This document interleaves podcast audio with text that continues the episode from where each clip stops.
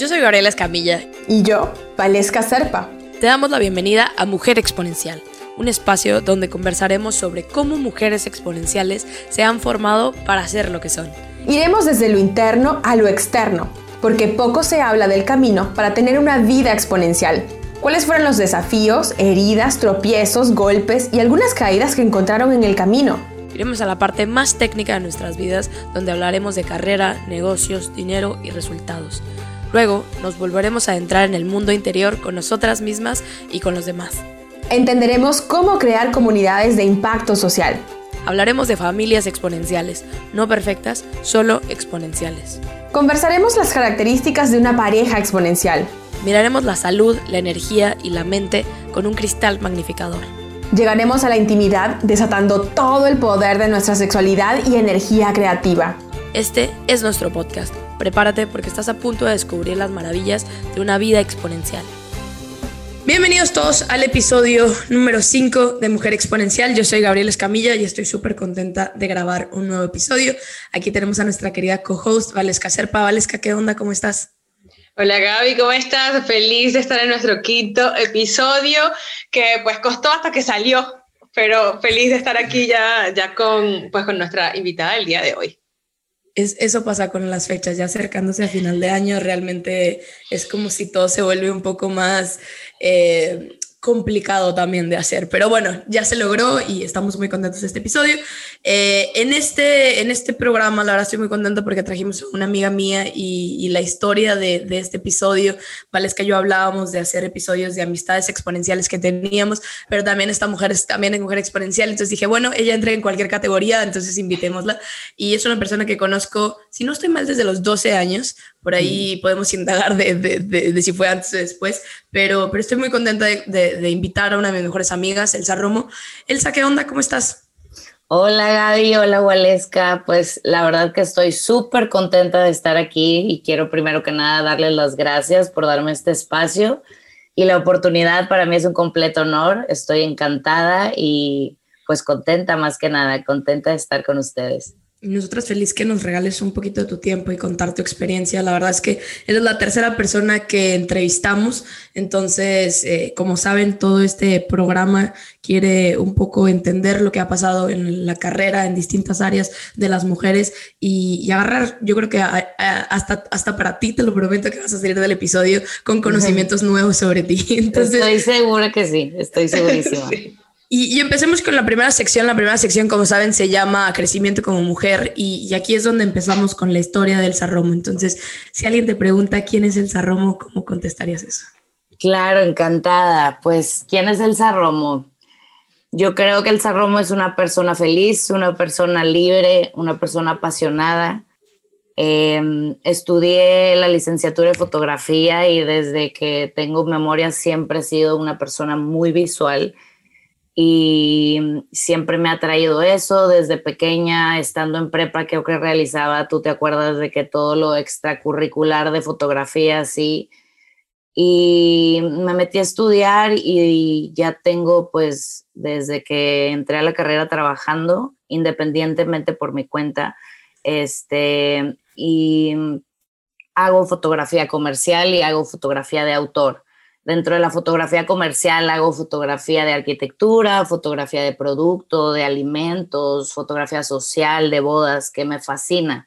Tengo como esta característica que la verdad es que me fascinan muchas ramas de la fotografía, entonces pues le estoy dando todo un poco y ya tengo bastante tiempo dedicándome a esto y a su misma vez pues hago mis proyectos personales, que es donde entra la fotografía de autor, en donde hago propuestas. Normalmente los temas que me interesan son la conciencia sobre las enfermedades mentales, eh, luchar contra injusticias, argumentar injusticias, invitar a cuestionarse, invitar a la reflexión.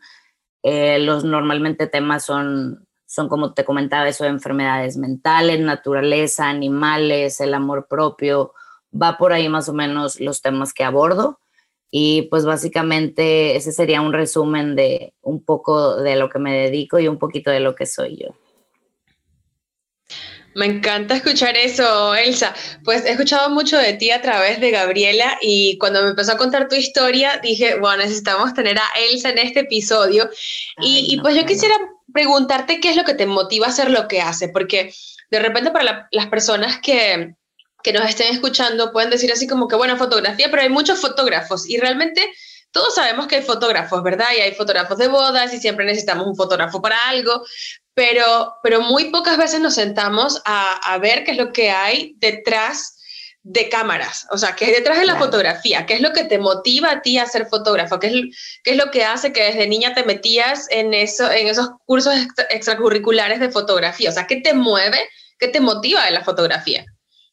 Claro, pues yo creo que lo principal es conectar, o sea, conectar con la gente, el invitar, como les comentaba, como el cuestionamiento, invitar a reflexionar sobre un tema en específico es lo que más me motiva, el, el, el poder ir un poquito más allá, el poder pausarte, el poder meditar un poco, el poder estar más presentes, porque realmente siento que vivimos muy acelerados o muy con pendientes y con agenda llena y pocas veces te das la oportunidad de meditar de poderte, a, no sé, que la foto te, te dé un poquito más, no solamente la imagen y ya, sino que digas qué hay detrás de esto, qué es todo el proyecto, ¿no? Y, y por eso hago las propuestas con argumento, hago investigación y, y, pues yo creo que lo principal, la principal motivación es eso, conectar con la gente, el poder el poder ir un poquito más allá que solo una plática, ¿no? El poder reflexionar y que la gente se quede cuestionando cosas que a lo mejor a partir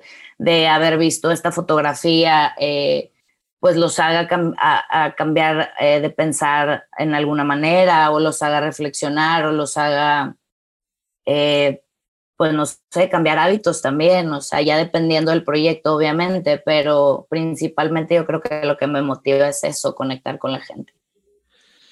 Me, gusta eso que hablas del argumento detrás de la fotografía. Creo que no, normalmente nosotros no pensamos en la pues. fotografía como que haya algo detrás, ¿verdad? Sí, exacto. La verdad es que eso es lo que me gusta mucho de la fotografía de autor, que pues bueno, vas a hablar de tus temas y, y yo como artista te lo digo, la verdad es que sí te expones y sí a veces me pongo nerviosa de, de platicar de mis proyectos o incluso de exponerlos en alguna exposición o de publicarlos, porque la verdad es que sí estoy exponiendo mis problemas como más personales y es un reto, pero para mí realmente todo el proceso de crear un proyecto personal de fotografía de autor es una terapia, o sea, es algo que disfruto de principio a fin y creo que el proceso es tan importante como el resultado final. Entonces, a mí me fascina el, dar un proyecto completo y el argumentarte todo un, pues una propuesta, ¿no? Y, pues sí, estoy contenta de trabajar en eso, a la par de la fotografía comercial, claro, pero sí estoy muy contenta de, la, de mis proyectos. Quiero comentar que desde que estábamos en, no sé si prepa o universidad, eh, Elsa sigue diciendo esta misma respuesta, la palabra conexión. Y, me acuerdo desde chiquitas una vez, nunca se me olvida enfrente de su casa subirnos a un poste porque quería tomar una foto así con una cámara digital. O sea, cuando se usaban cámaras digitales. Y yo decía, ¿cómo tú visualizas eso? O sea, así como súbete y haz esto y haz esto. Y yo decía, es algo que yo no, no, no podría visualizar para después ver un entregable así. Y, y he visto, y creo que en el trabajo de todos se puede ver la evolución. Una de las cosas que a mí me fascina es que tú empezaste desde muy, no quiero decir chica, pero desde joven a, a tener éxito. O sea, que tu trabajo fuera aceptado, que tu trabajo llegar a otros países y, digamos como normalmente, no quiero decir como lo normal, pero todos pasamos por este proceso de la universidad y después trabajamos y después empiezas a ver si te gusta o no, pero tú lo tenías muy claro desde muy, muy chiquita, te gustaba el arte, te gustaba como esta visualización y creo que tu evolución por más problemas personales que hayas tenido, creo que está bien porque también la gente está acompañando lo que estás pasando. Ahora, a mí me ha tocado ver eh, diferentes exposiciones, diferentes proyectos. Me encantaba un momento que te gustaba mucho la naturaleza. Eh, llegó Socosis, eh, habla, hay exposiciones que has tenido de la depresión, del amor propio. Y este proyecto de Socosis, no sé si sea verdad, pero es el que más se ha tardado en terminar. Entonces, Cuéntanos un poco cómo este proyecto, por qué lo comenzaste, cuál es el objetivo. No sé si es tu proyecto más grande, pero cuéntanos porque a mí es uno de los proyectos que más me ha cambiado el pensamiento. Muchas gracias, gracias Gaby. Eh, me encanta escuchar eso. La verdad, encantada, te cuento. Todo empezó cuando empecé carrera, cuando empecé a estudiar, porque nos pusieron una clase de vamos a cada quien escoger un tema y todo el tetra va a ser de desarrollar ese tema. Entonces, yo toda la vida he tenido una inclinación, tú lo sabes, por los animales y yo donde si hay fiesta y hay perro, yo estoy con el perro, ¿sabes? Entonces, siempre he tenido inclinación y mucho, pues mucha paz con la naturaleza. Entonces, pues empecé como típica fotógrafa que le gusta la naturaleza, ¿dónde voy a tener acceso a animales? Pues en los zoológicos. Empecé a asistir a los zoológicos eh, bastante, yo creo creo, cuatro veces a la semana, si no es un poquito más. Por lo que pues empecé a darme cuenta de horarios de animales, empecé a hacerme amiga de los trabajadores, empecé a conocer un poquito más y me di cuenta que los animales presentaban diferentes tics, como caminar en círculos o golpearse contra la pared o eh, como morderse a sí mismos y empecé a ver que no solamente era un animal, sino varios y más y más y entre más consciente estaba, pues em, empecé a notar que algo raro estaba pasando, me empecé a informar y es como llegué al término de psicosis. Psicosis es el término que se le da al trastorno autodestructivo y anormal que presentan los animales en cautiverio. La realidad es que yo con este proyecto me identifico mucho por, por problemas personales, por mi manera en la que crecí, eh, la manera en, la que en ciertas ocasiones yo no tenía voz y creo que me identifico con eso, con los animales. Es por eso que ahí eh, me, me, conecté tan fuerte con este tema, encontré una injusticia del tamaño del mundo, de que en qué época estamos viviendo, que tenemos todavía los, o sea, los zoológicos encerrados, o sea, solamente para nuestro entretenimiento y entonces empecé a investigar más y más y pues me di cuenta que no era en un zoológico, tuve la oportunidad de, viajar, de incluir en el proyecto diferentes zoológicos como el zoológico de San Diego, el zoológico de San Antonio, el zoológico de Houston, el zoológico de Ciudad de México, Guadalajara, eh, Lima. He tenido diferentes oportunidades para poder incluir y comprobar que esto está pasando en, en todos los zoológicos. Entonces, lo que yo quiero es crear conciencia. El objetivo del, proyecto es informar, porque yo creo que la gente ignora, porque realmente me doy cuenta cuando estoy en el zoológico em, trabajando, me doy cuenta que las personas pasan un minuto, más o menos, si no es que dos y un poquito por ahí, enfrente de una jaula. Entonces, no te vas a dar cuenta que el animal dio 20 veces el mismo círculo, no te vas a dar cuenta que se está golpeando todo el tiempo porque tú pasas un minuto y quieres que el animal te haga piruetas o de que por qué no está despierto y todos gritando al animal como si el animal estuviera a tu disposición a la hora que tú vas. Entonces, considero que, que esto es un problema, pues, de ignorancia, a la gente le falta la información, entonces lo primero que quiero es informar e invitar a cuestionarte si estos lugares realmente todavía deberían de existir, si deberíamos de seguir apoyando esto, porque yo creo que como tratas un animal, eh, sí define mucho tu persona, sí define mucho tu ética, tu moral.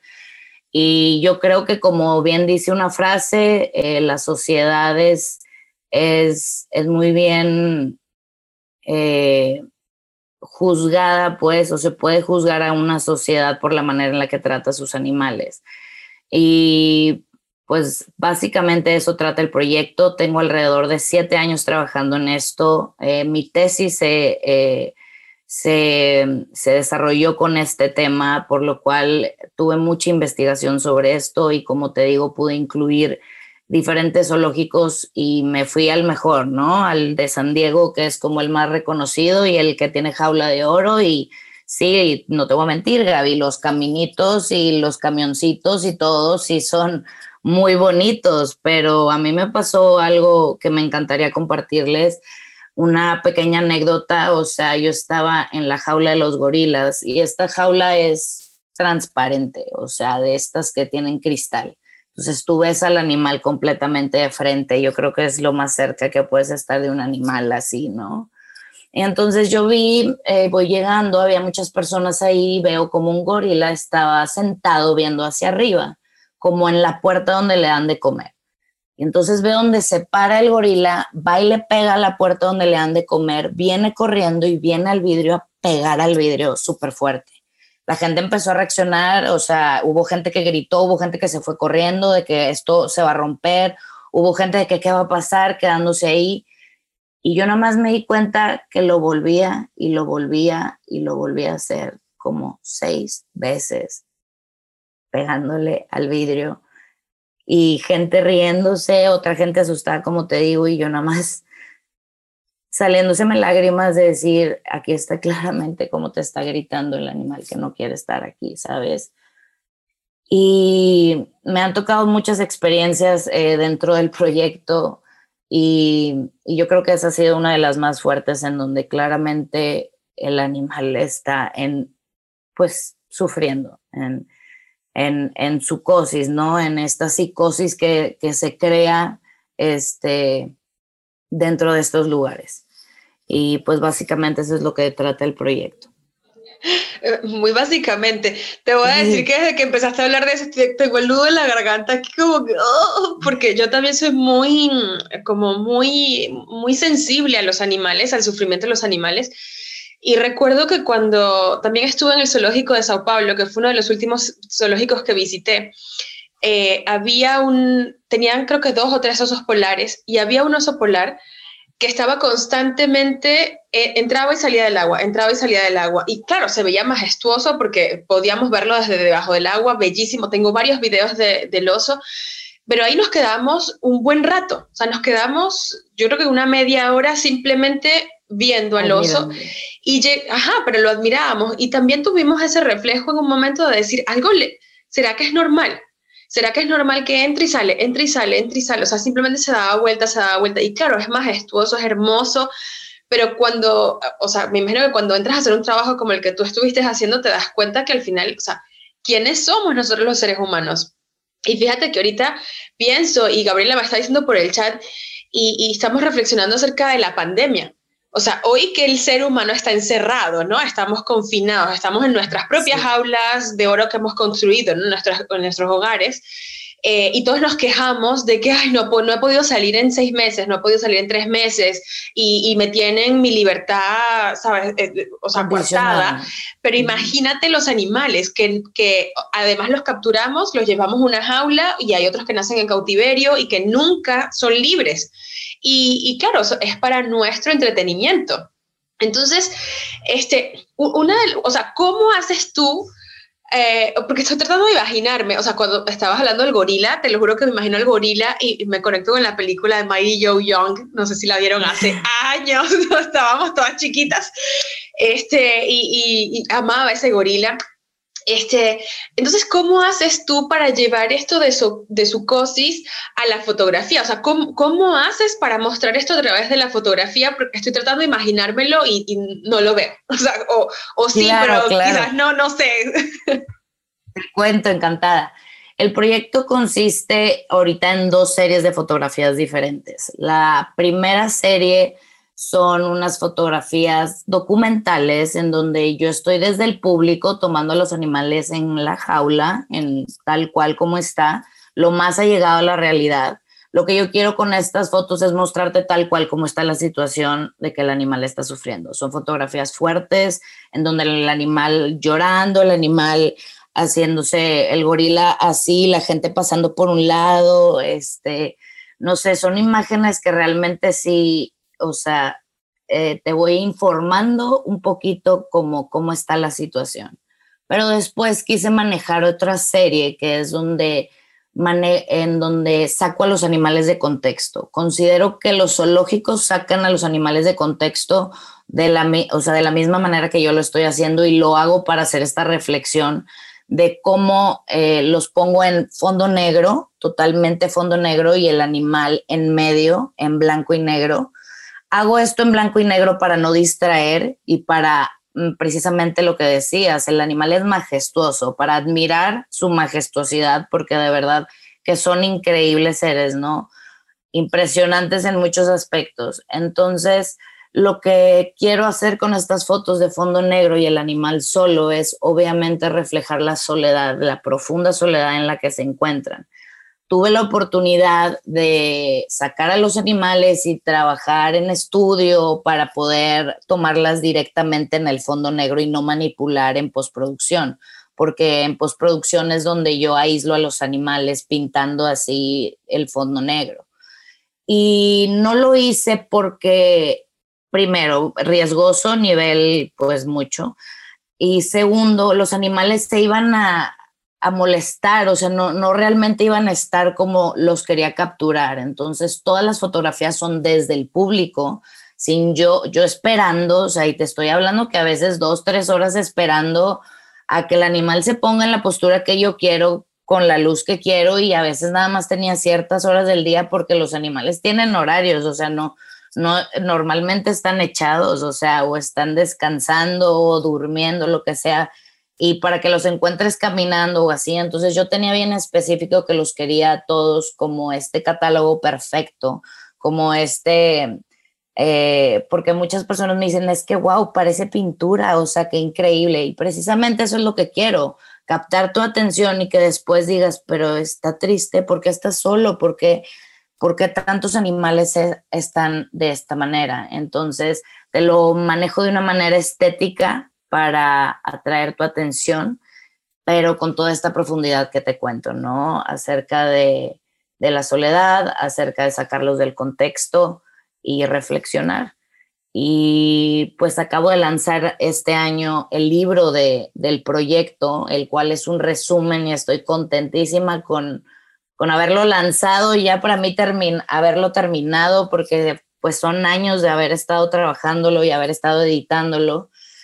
Y me encanta, les platico un poquito del libro brevemente. El libro, como les comento, es un resumen del proyecto, ya que lo que hago es, es pura fotografía, no, no hay nada de texto. Lo que yo quiero es crear esta, esta narrativa a través de pura fotografía y, y, el mismo papel, el mismo sentir el papel, pensé realmente en todo, desde, desde te digo, desde el papel hasta el, el, el, orden de las fotos, el libro es engargolado eh, para hacer referencia a las jaulas. Y comienza el libro con un ticket de, de zoológico, en donde cuando tú lo cortas se parte una de mis obras, por ejemplo, La Cebra y es donde entras al zoológico, pasas una reja y empiezas con estas fotografías documental. El, el, papel es papel craft, en donde cuando imprimes en craft es un poquito más opaco, entonces todo el libro tiene como esta, esta misma gama de colores como opacos, más oscuro. Y comienzo con estas fotos documentales, informarte que estamos hablando de zoológicos, que pues cómo está la situación y después empiezo a hacer unos pósters y unas cosas ahí especiales que trae, pero hago mucha repetición. Creo unos monstruos mitad cebra, mitad rinoceronte para hacer referencia como los monstruos que se crean dentro de estos lugares, porque los animales hay veces que llegan al punto de canibalismo y de a los compañeros de celda, o sea, entre ellos de tanta desesperación ya no saben ni qué hacer. Entonces, Después de eso, en el libro empiezo con las fotografías negras, después de todo el caos, porque te pongo muchos screenshots comprobándote cómo mundialmente una cantidad infinita de animales está presentando esta situación. Y termino con un espejo un poquito distorsionado, como para reflexionar un poquito quién está apoyando a estos animales. Tú ves y es una hoja completamente espejo y, y lo que quiero es como invitarte a posicionarte en el lugar del animal. Termino con una imagen dentro de las jaulas, porque tuve la oportunidad de trabajar dentro de las jaulas y grabar la reacción de los, eh, del público. Este, más adelante quiero hacer una exposición interactiva con, con ese material. Estoy trabajando en todo eso, eh, en, que crezca más el proyecto. Pero pues sí, el libro es, es el resumen de, de lo que de lo que quiero decir completamente con el proyecto. Es muy fuerte, aunque lo vengo escuchando siete años este proyecto, para mí cada vez que lo escucho es como... Y a mí me, me, me, encanta, me gustaba haber visto como todo tu trabajo porque es un trabajo espectacular y he tenido la oportunidad de escuchar todo lo que quieres hacer y no me acuerdo hace cuánto fue esta conversación que me decías como la idea es que sea un tour y un museo y que haya como diferentes televisiones y que la gente pueda escuchar y sentirse como la jaula. Y me encanta porque este proyecto sé que no se termina, este proyecto va a seguir, eh, espero yo, como por muchos años. Y aquí es donde me gustaría una, una última pregunta sobre sobre todo el proyecto, ¿no? Dices que tienes fases, quieres hacer esta parte interactiva. Eh, ¿Cuál es el impacto que buscas o como, cuáles son los siguientes pasos o quieres llegar a cambiar la ley dentro de la política en México? Como, ¿Cuál es el objetivo, digamos, a largo plazo del impacto que quieres encontrar? Claro, mira, el siguiente paso es el activismo. Eh, estoy ya platicando con asociaciones eh, estoy buscando la mejor opción para trabajar.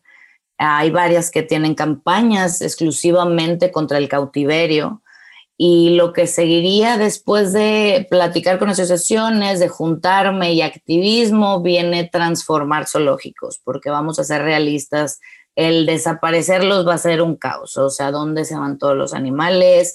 No, no es viable, ¿sabes? Entonces, transformar los zoológicos, eh, transformarlos en centros eh, recreativos, en centros que los, las, las especies que puedan reinstalarse en la naturaleza se vayan a la naturaleza y las que no, pues mantenerlos eh, viviendo una vida digna este, y, ya no, ya no crecer en cautiverio, ya no incluir más especies, ya no ir a, capturar especies eh, que se detenga. Obviamente esto va a tomar tiempo, va a tomar mucho tiempo y son generaciones y generaciones de animales que van a tener que todavía vivir en cautiverio para poder transformar esto, porque es algo bastante grande, no es algo que en meses ni en un año. Entonces yo creo que esos son los pasos siguientes y obviamente esta exposición que comentaste, que ya la has escuchado muchísimo, eh, también eh, pues próximamente. No, no quisiera contarla no por no compartirla, sino porque sí me encantaría que fuera una sorpresa para, para el público, para la comunidad que, que ha seguido el proyecto y que ha sido parte del proyecto. Y eso sería, serían los siguientes pasos definitivamente.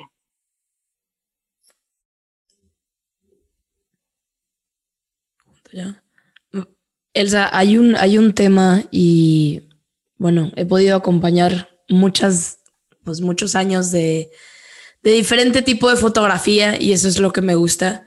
Y esto lo estuvimos hablando hace varios días que nos vimos sobre la relación que tenemos nosotros con la crítica la relación con el síndrome del impostor y con no sentirnos suficientes.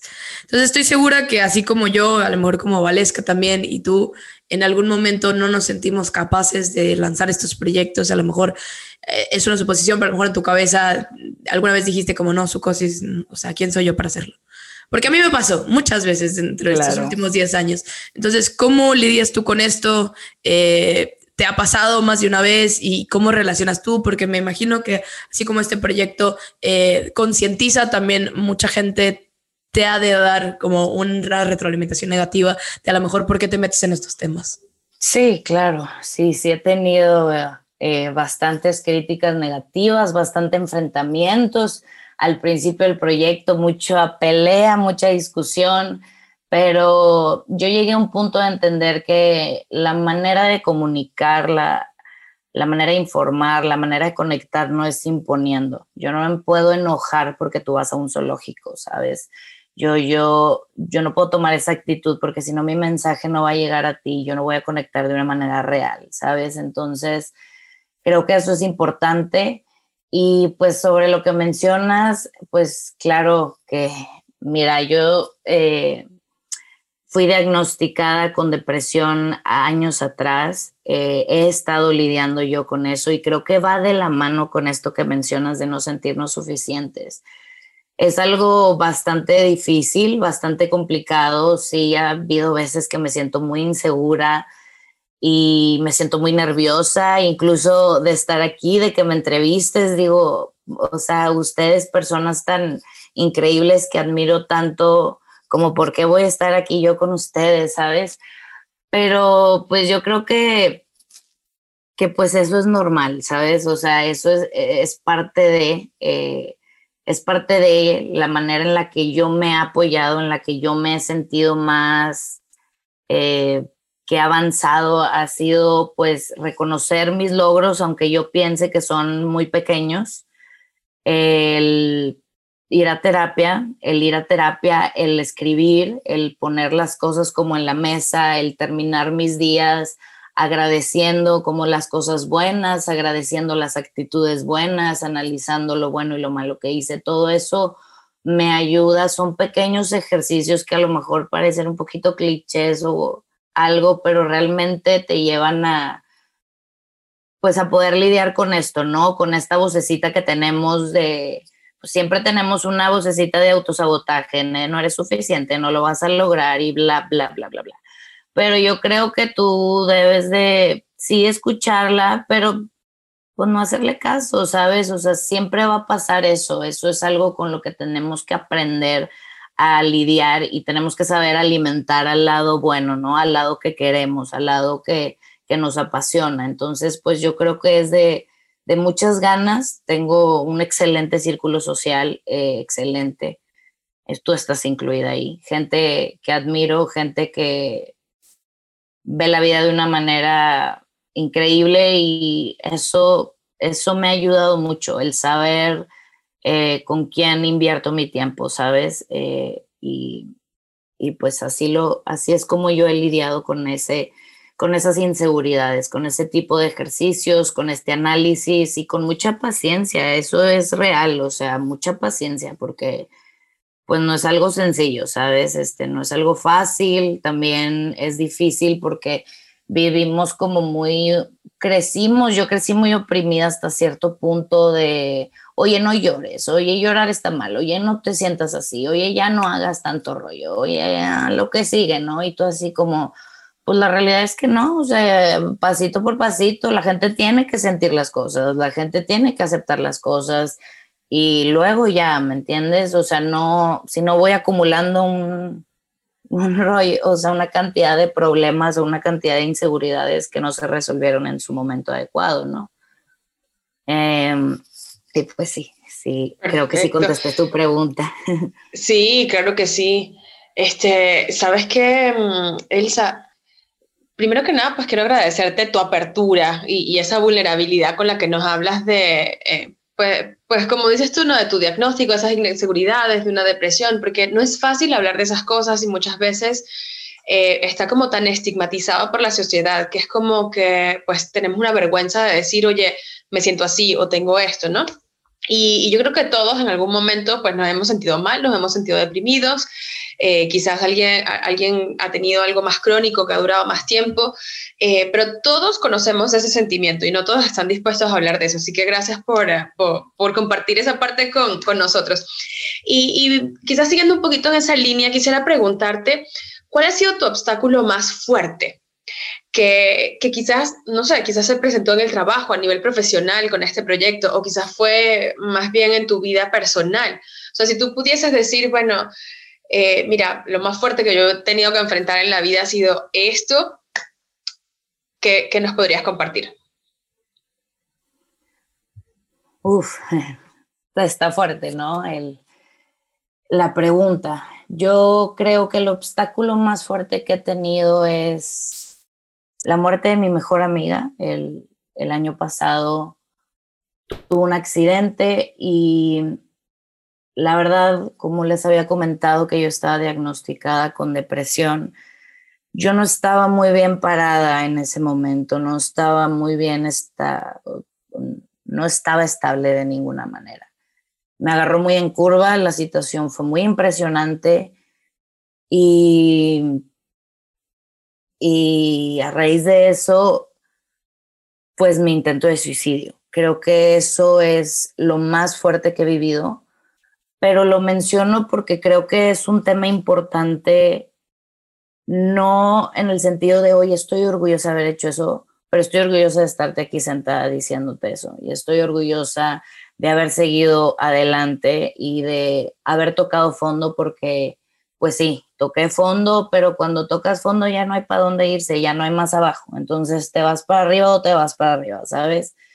Y entonces creo que es algo que debemos normalizar, el poder platicarlo. Hay mucho, y te lo digo por veces mi círculo social cercano, de que les da mucho, ¿cómo que vamos a hablar de esto? Cuando yo digo, oye, ¿sabes que para mí, yo que lo viví, la verdad, para mí es súper terapéutico hablarlo.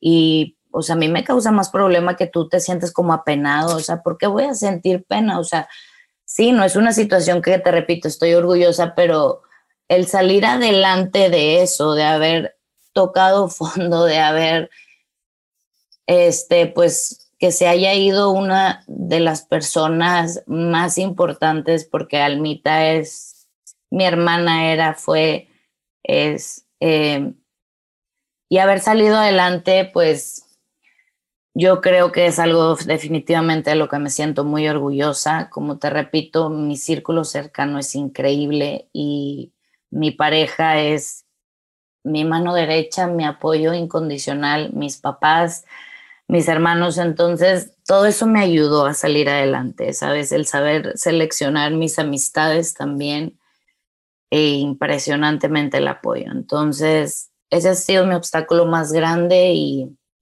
y bueno, lo comparto, no, no es algo tan sencillo como así de, de, compartirlo tan abiertamente, pero creo que es importante el, el, que se normalicen estos temas y dejemos a un ladito el, el miedo a ir al psicólogo y esta idea de, ay, los locos van al psicólogo y qué van a pensar de mí cuando ir al psicólogo, ir al psiquiatra es lo más responsable que puedes hacer, ¿me entiendes? El hacerte consciente de tus problemas es lo mejor, o sea, el autoconocimiento, el autocrecimiento es algo hermoso. Yo terapia se los voy a recomendar a todos ampliamente, por lo menos una o dos veces en su vida. Es, es una pausa y, y, y, bueno, yo siempre quiero como estar mejorando, entonces el autoconocimiento es algo que tengo que, y con mi arte, con mis proyectos de actor que les cuento, pues es mi manera de lidiar. Obviamente esto de la depresión y los animales solos, pues vale súper linkeado, no por nada tengo una conexión fuertísima con Sucosis y no por nada el proyecto sigue creciendo y no, no está terminado porque sigue, mi intención es seguir creciendo, entonces, pero definitivamente pues, pues así, sí, Así Bueno, gracias de nuevo por compartir, Elsa. Yo debo confesar algo. Yo creo que de aquí al final del episodio yo estoy aquí llorando como Magdalena. Ay, no, qué hermosa. Este, no, no, pero te lo confieso porque creo que, pues, de alguna manera yo me puedo reflejar en tu historia y seguramente más personas que nos estén escuchando pueden también reflejarse ahí. Yo también tengo una amiga que, que falleció hace cinco años. Eh, una amiga del colegio que para mí, pues crecí junto a ella. Entonces, es muy difícil y te puedo decir que este año es cuando vine como a, a cerrar esa, esa sanación de ese duelo. O sea, fue muy difícil para mí eh, aceptarlo, me culpé de muchas cosas que incluso ya no, ya no estábamos tanto en contacto, pero era una hermana, o sea, no, no se murió una amiga, para mí se murió una hermana.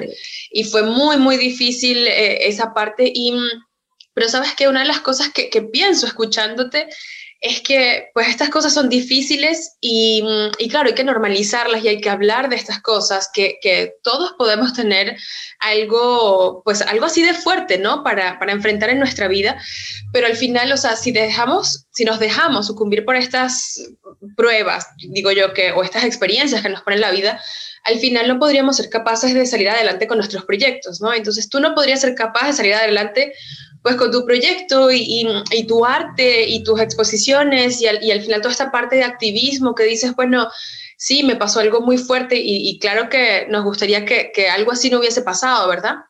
Pero, pero al final hay un montón de animales esperando. Entonces, como me, me, encantó lo que dijiste, nunca se lo había escuchado a alguien, pero eh, lo más responsable que puedes hacer es ir y trabajar por ti, porque al final los animales te necesitan, las mujeres te necesitan, los niños te necesitan, el que sea con el que estés trabajando sí, te necesita. Exacto. Así que es muy responsable hacer eso. Me encanta, Elsa. Gracias por compartir eso, Gaby. Lindísimo. Yo sé que tú tienes muchas cosas que decir de esto. Voy a, voy a tuitear eso. Yo también me quedé con eso de lo más responsable que puedes hacer por ti es ir a terapia.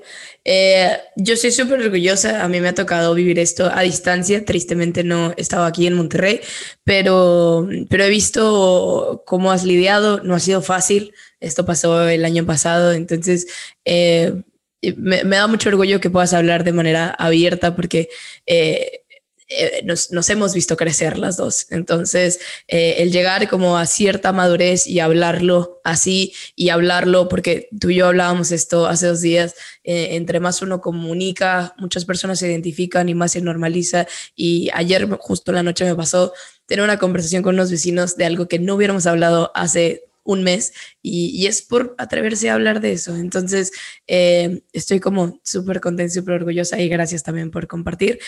Vamos a cambiar de sección y esta sección es de echarnos flores y cambiando un poquito de lo que estamos hablando. Para mí tu trayectoria es muy internacional, ¿no? Desde chiquita tuviste esa exposición. Eh, no quiero decir chiquita, no fue hace unos cuantos años, pero, pero, pero te tocó ir a exponer a Perú, a Estados Unidos. Eh, realmente tu trabajo es reconocido a nivel internacional y para nosotros eres una mujer exponencial, ¿no? Por eso te, trae, te traemos este programa. Y aquí es un espacio libre para echarse flores, así, disclaimer. Entonces, ¿por qué tú te consideras una mujer exponencial? Y paréntesis que yo sé que es una pregunta difícil de contestar porque a mí me la hizo Valesca, pero aquí es, aquí se vale de todo. Entonces, cuéntanos. Wow, pues yo halagada de que me consideren una mujer exponencial, pero mira, creo que la manera de conectar y la manera de, de ser feliz eh, es, es Ay, se me fue la idea que la tenía ahorita, disculpa. Em, la preguntita fue... ¿Qué te hace una mujer exponencial? Ah, sí. Eh, yo creo que, disculpa que se me olvidó, eh, el amor propio es, es la base de todo, por más cliché que se escuche. Es algo que he estado trabajando mucho en terapia y que pues como te digo, todos tenemos esta vocecita, este lado que nos autosabotea. Entonces, el saber quererte, porque también en lo personal, pues yo crecí no, no con esta idea de amor propio tan presente, ¿no? O sea, crecí mucho haciéndome menos, un poquito sumisa de cierta manera y por, o por, no por que mis papás hayan sido malos, sino por la situación y todo el contexto y los años en los que yo crecí. Entonces creo que ha sido un reto muy grande el amor propio, pero considero que esa es, si tú te quieres a ti mismo, es increíble cómo las energías, cómo, cómo todo empieza a salir bien, si empiezas a como vibrar en esta armonía, en este amor, en este estado como de calma, de tranquilos, o sea, de, de no tomarte las cosas tal, también tan a pecho, o sea, creo que empiezas a traer a, a pura gente que está vibrando en tu misma como sintonía, ¿no? Y, y entonces creo que eso es lo que hace, comienza a ser una comunidad, a lo que hace a las personas exitosas y me refiero, para mí el éxito es felicidad, ¿no? Entonces, em, pues yo creo que esa sería la base de, de, eso, es algo en lo que estoy trabajando, entonces, pues mujer exponencial en proceso tal vez, pero ahí vamos con, con esa idea, sí. No, Elsa, ya te dije, de aquí al fin del episodio yo lloro, porque déjame decirte que el nombre mujer exponencial como tal salió justamente del amor propio, o sea, de decir eh, el año pasado también, mi crisis, mi depresión, yo decía, pero es que porque yo me trato como una pobrecita si yo no soy ninguna pobrecita, yo soy una mujer exponencial, o sea, todo lo que yo toco, ¡pum!, se hace gigante. Entonces, e, e, es ese reconocer lo que somos nosotros y aceptarlo y amarlo profundamente. Y como dices tú, pues es un proceso. Yo creo que nunca terminamos por más que ya nos queramos y ya nos aceptemos, siempre podemos más y más y más, porque así es el amor, ¿no? Expansivo. Así que, pues, eh, Elsa, te tengo una pregunta que es de índole financiera, ¿no? O sea, porque a mí me gustan las finanzas personales y muchas veces la gente cree que, bueno, porque eres una mujer exponencial y claro, todo lo que tocas se convierte en oro, entonces tienes dinero para hacer todo lo que tú quieras, ¿no? Entonces, ay, me voy a Perú, me voy a Estados Unidos y yo pago todo y yo me financio todo. Entonces, ¿cómo has hecho tú para financiar? O sea, ¿cuál ha sido tu proceso para conseguir el dinero para hacer todas estas exposiciones? Em, que quizás alguna, en algún momento te cayeron los fondos o, no tenías el dinero. O sea, ¿cómo has hecho para salir adelante eh, en, todo este proyecto? Claro.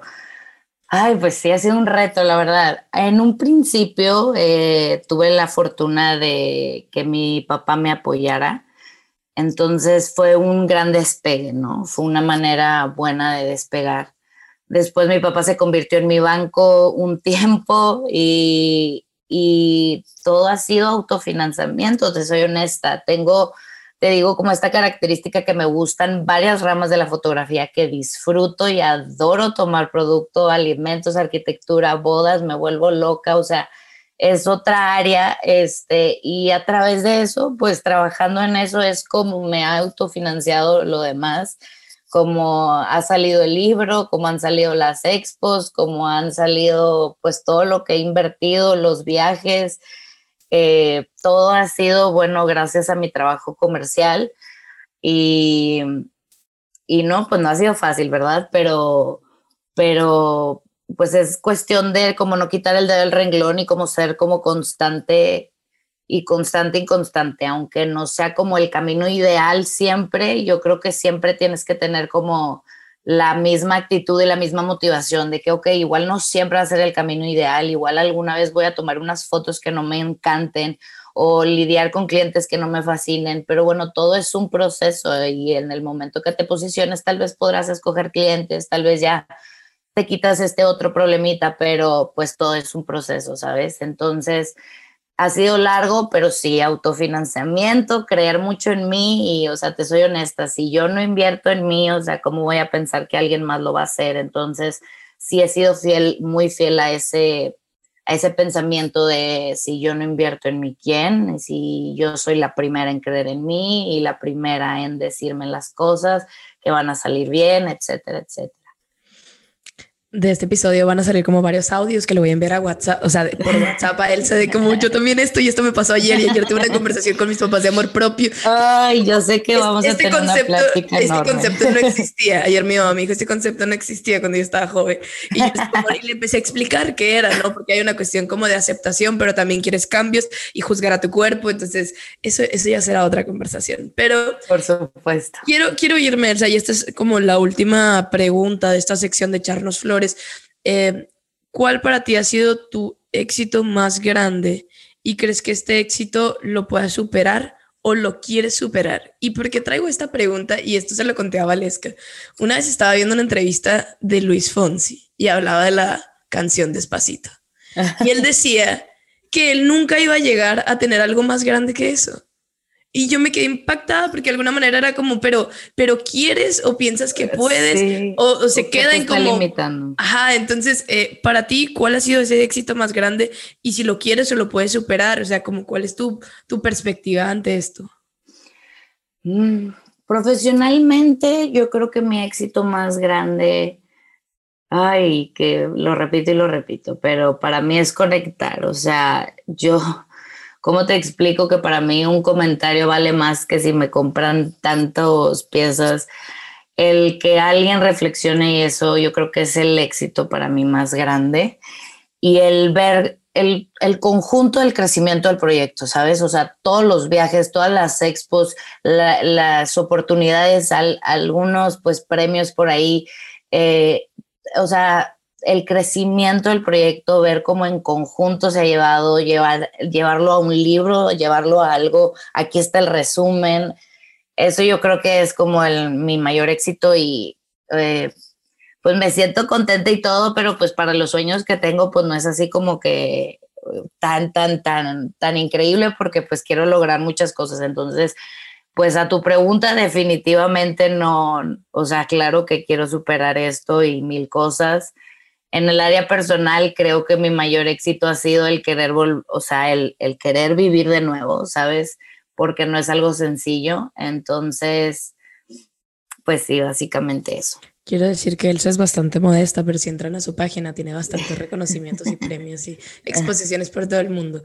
Nada más digo porque a lo mejor ella no lo dice, pero eh, es importante. Y Valesca, vamos a irnos a la última sección de este episodio, que vamos a hablar un poco de, de impacto. Y, y me gusta porque ese concepto ya lo hemos traído dentro del episodio, pero bueno, vamos.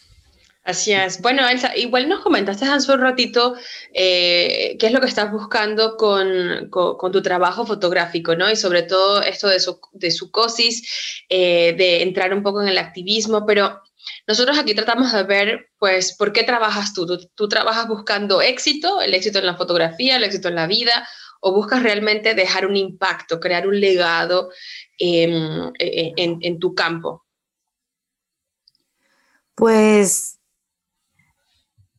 Trabajo yo creo porque no hay otra opción en mí personalmente, este, tanto como en lo comercial como en fotografía de autor. O sea, en foto de autor yo tengo que expresarme, es algo que me sale natural y tiene que ser de esa manera. Entonces, trabajo por eso y claro, por, para ser feliz, ¿no? Porque el, para mí yo creo que entre, o sea, entre más impacto tenga, más éxito tengo, o sea, más feliz soy, porque este proyecto en particular sí creo que pesa mucho por ser visto por la gente. El proyecto no sería nada si no hay una comunidad que sigue el proyecto, si, si no es como mostrado, ¿no? Porque esto es información que necesita ser compartida. Entonces, pues así como un legado del Samaria Romo y así, pues bueno, qué padre que se queden mis piezas como el Samaria Romo y pues qué increíble.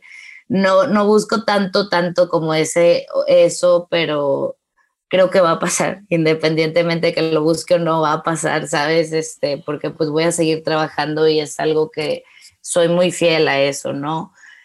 Entonces, pues sí, yo creo que que en base a la felicidad, en base, te digo, a conectar, o sea, realmente el que yo gane como del arte es un super plus, ¿sabes? O sea, y claro que es, es darte tu lugar, por supuesto, y las cosas tienen su costo y pues todo tiene por qué el precio, ¿no? Pero, pues como te digo que es algo que, como te comentaba, es algo natural que tengo que, que sacarlo.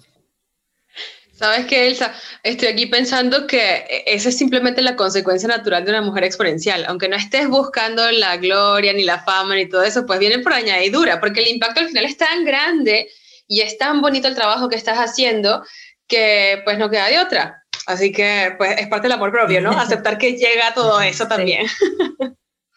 ¿Qué te parece, Gaby? Es una consecuencia predecible y natural, ¿verdad? Yo amo este podcast y amo tener estas conversaciones. Y que hayamos llegado a esto porque, o sea, yo le digo, chavales, esta es una de mis preguntas, o sea, favoritas en la vida, no solamente hacerla en el podcast, preguntarle a la gente por qué trabajas tú, impacto o éxito. Y siempre hay unas respuestas tan diferentes y que, obvio, nunca vas a juzgar cuál es la respuesta de la persona porque eso es lo que quiere. Pero sí quiero decir que como si yo llego a conocer a todas las personas que escuchan este podcast o futuras amistades, esa pregunta va a estar dentro de nuestra amistad. Entonces, eh, me encanta y sí creo que es una consecuencia y es muy bonito al final estar tan en paz con otras cosas que por un momento eran tan importantes, a lo mejor dentro de la universidad o, mucho más joven, y ahora no es tanto. Ahora estás como mucho más enfocado como en lo que quieres eh, que se quede y que seguro se va a quedar, pero al final como no, no es por lo que te levantas todos los días. Y, me gustaría cerrar este episodio porque la verdad es que eh, Valesca, bueno, no, tú no lo dijiste, lo dijo Elsa, que en esta profesión y, me recordaste a Austin Kleon, que, que, tú y yo somos fans de ese señor y en algún momento lo voy a conocer. Y hace poquito leí otra vez El Destino de Canardis porque sí, sí tengo los tres libros ahí en mi cuarto. Eh, hay, hay, una parte que dice como, o sea, sí está bien que te dediques a tu arte y a tu hobby, pero no renuncies a tu trabajo. ¿Sabes? O sea, es, y, está bien, es un buen consejo, ¿no? Pero el que realmente tú, eh, con, y, vuelvo, es, es, una profesión de fotografía que yo sé con todo lo que lidiaste de como, pero una licenciatura en fotografía, la gente no estudia para eso. Entonces, yo creo que más de una vez eh, te, te, llegó a este tipo de comentarios y lo vamos a hablar un poco más en la sección secreta exclusiva para Patreon de, de cómo le hiciste para lidiar, ¿no? Y, y, vivir de tu arte, que creo que es el sueño de, de más de una persona que está en esa frustración. Por eso creo que ese es un muy buen eh, episodio donde la gente se puede motivar a lo mejor eh, no renunciar a su trabajo porque ese no es mi consejo, pero, pero a lo mejor como empezar, ¿no? Y tú y yo hemos hablado y con Valesca le he contado de sembrar estas semillas que empiezas a cultivar a través de los meses, a través de los años. Entonces, triste que ya se va a acabar este episodio, pero última pregunta y es ¿qué sigue para Elsa Romo los siguientes años? ¿Cómo es tu carrera? Eh, no te voy a decir como un tiempo específico, pero ¿qué sigue en tu carrera? Uy, pues infinidad de cosas. tengo planeadas muchas cosas. Lo que sigue es proyectos nuevos, propuestas nuevas. Estoy emocionada porque dentro de terapia he descubierto cosas que me han ayudado a realizar el siguiente proyecto que es titulado Tu zona de confort te va a matar. Estoy muy contenta con ese proyecto. Eh, está cocinándose y bueno, no hay prisa, quiero cocinarlo bien, entonces sigue eso, obviamente sigue el libro de eso, obviamente siguen expos interactivas, sigue más autoconocimiento, más crecimiento, mucho aprendizaje, eh, muchos más animales de su cosis, se están cocinando varios y vienen más y pues sí, espérense cosas interactivas y cosas novedosas con su cosis definitivamente. Es un proyecto que no, no voy a dejar y a la par voy a estar creando proyectos nuevos y claro, creciendo también comercialmente. En bodas estoy contentísima de una manera impresionante. Este producto también me está, pues, ¿qué te digo? La verdad, o sea, me apasiona mucho. Entonces, pues sigue mucho trabajo, espero, y, pues mucho crecimiento más que nada, amiga. Gracias, Elsa, por compartir todo eso. Y la verdad es que no puedo creer que estamos ya al final de nuestro episodio de hoy. Elsa, yo podría quedarme contigo hablando, pero horas horas, muchas horas, o sea, solamente entrar en, en cada uno de los proyectos, porque si nos podemos hablar de la fotografía a nivel comercial o a nivel artístico y le metemos los animales, wow, o sea, creo que a mí me dejas con una gran reflexión eh, con la que me llevo y estoy segurísima que todas las personas que nos están escuchando en este momento van a quedarse con ese pensamiento este, dando vuelta a la cabeza. Y, y, te puedo decir algo, porque es que no puedo quitármelo de, la cabeza desde que empezaste a hablar de sucosis. Yo en 2017 tuve la oportunidad, gracias a Dios, de ir a Tanzania y pude hacer un, un safari de un día. Y, y pues en el safari eh, eh, recuerdo que estábamos como en la cima de una montaña y abajo había una manada de elefantes, como eran como 30 elefantes, no, no te miento. Y había un elefantito bebé que estaba jugando alrededor de su mamá y se tiraba y, volvía a pararse. Y ahí estuvimos como, también como 40 minutos viéndolos porque nadie se quería ir. Era así como que, por favor, no, no manejemos. Y en ese momento yo dije, yo más nunca voy a ir a un zoológico. O sea, no, no puedo después de que, de que veas a los animales así libres, digo, no, o sea, qué impresionante. Así que pues te felicito por haber tomado eh, este, pues, este, este, desafío que no es algo común. No, creo que, no sé, Gabriela, yo no había escuchado, al, de hecho, ni siquiera conocía el término sucosis. Eh, ahora voy a empezar a estudiar más de eso. Así que, de verdad, pues em, eh, muchísimas gracias por acercarnos también a esta toma de conciencia a todo esto y ver cómo, cómo tú, pues siendo una mujer exponencial, pues con todas esas cualidades que tienes y, y, con todos los desafíos también con, los que pues se ha presentado la vida ante ti, eh, todavía sigues aquí y estás con nosotras. Así que de verdad, muchísimas gracias por haber participado eh, y me encantaría, por favor, que nos compartas dónde podemos ver tus, tu trabajo, pues tus fotos. Claro, no, hombre, gracias a ustedes por escucharme y tener una plática tan linda. Definitivamente esto va a seguir, o sea, esta plática va a seguir después de muchos temas. Y encantada, mi trabajo lo pueden conocer en mi página de internet, elsamariaromo.com. No hay pierde en Instagram, en Twitter, en todos lados estoy así. Y pues bueno, encantada de, de si les gusta mi trabajo, pues que lo sigan y unirse a la comunidad de, del proyecto, ¿verdad? Excelente, gracias. Gaby, ¿qué quieres agregar a eso? No, estoy, muy orgullosa, ¿no? Como, como, como amiga, o sea, como persona que te vio crecer también, eh, fuimos al colegio juntas, entonces, eh, creo que hasta, sí, toda la prepa, y digo, aunque fuimos a diferentes universidades, es como súper lindo verte, verte crecer y, y, seguir creciendo, ¿no? Siempre que, que nos vemos, cada vez que regreso a Monterrey, es como, me encanta vernos crecer y me encanta como, aunque nos actualicemos de los últimos seis meses y hay veces que en, en un audio de WhatsApp uno se actualiza, eh, es eh, era lo que te decía la primera vez que salí a México, ¿no? Como eh, lo importante se queda y, se siente como si uno nunca se fue, entonces es súper bonito como seguir teniendo ese sentimiento eh, después de muchos años y va, a perdurar. Entonces, gracias por compartir todo, realmente estoy súper orgullosa, no sabía de ese proyecto, estoy segura porque no hubo tiempo de que me contaras cuando nos vimos, pero, pero estoy, estoy muy feliz porque, como dijo Valesca, esta este aporte a la concientización es lo que hace la diferencia como sociedad, como ciudad, como país. Entonces, eh, se me hace como muy bonito que todo tenga una causa, ¿no? No haces las cosas simplemente porque se tienen que hacer o porque tenemos que trabajar, sino que hay un, hay un detrás. Y, nada, pues ya nos despedimos. La verdad es que eh, no quiero, pero pues el episodio ya se terminó. Yo tampoco quiero. yo, me la he pasado genial. No, ha sido un honor estar compartiendo con ustedes esto. Vayan, vayan a la parte de Patreon si quieren seguir escuchando nuestras conversaciones, porque realmente va a haber una última parte. Eh, el, Elsa Valesca realmente ha sido como increíble este episodio. Eh, yo cierro ya, porque si no, no se va a terminar.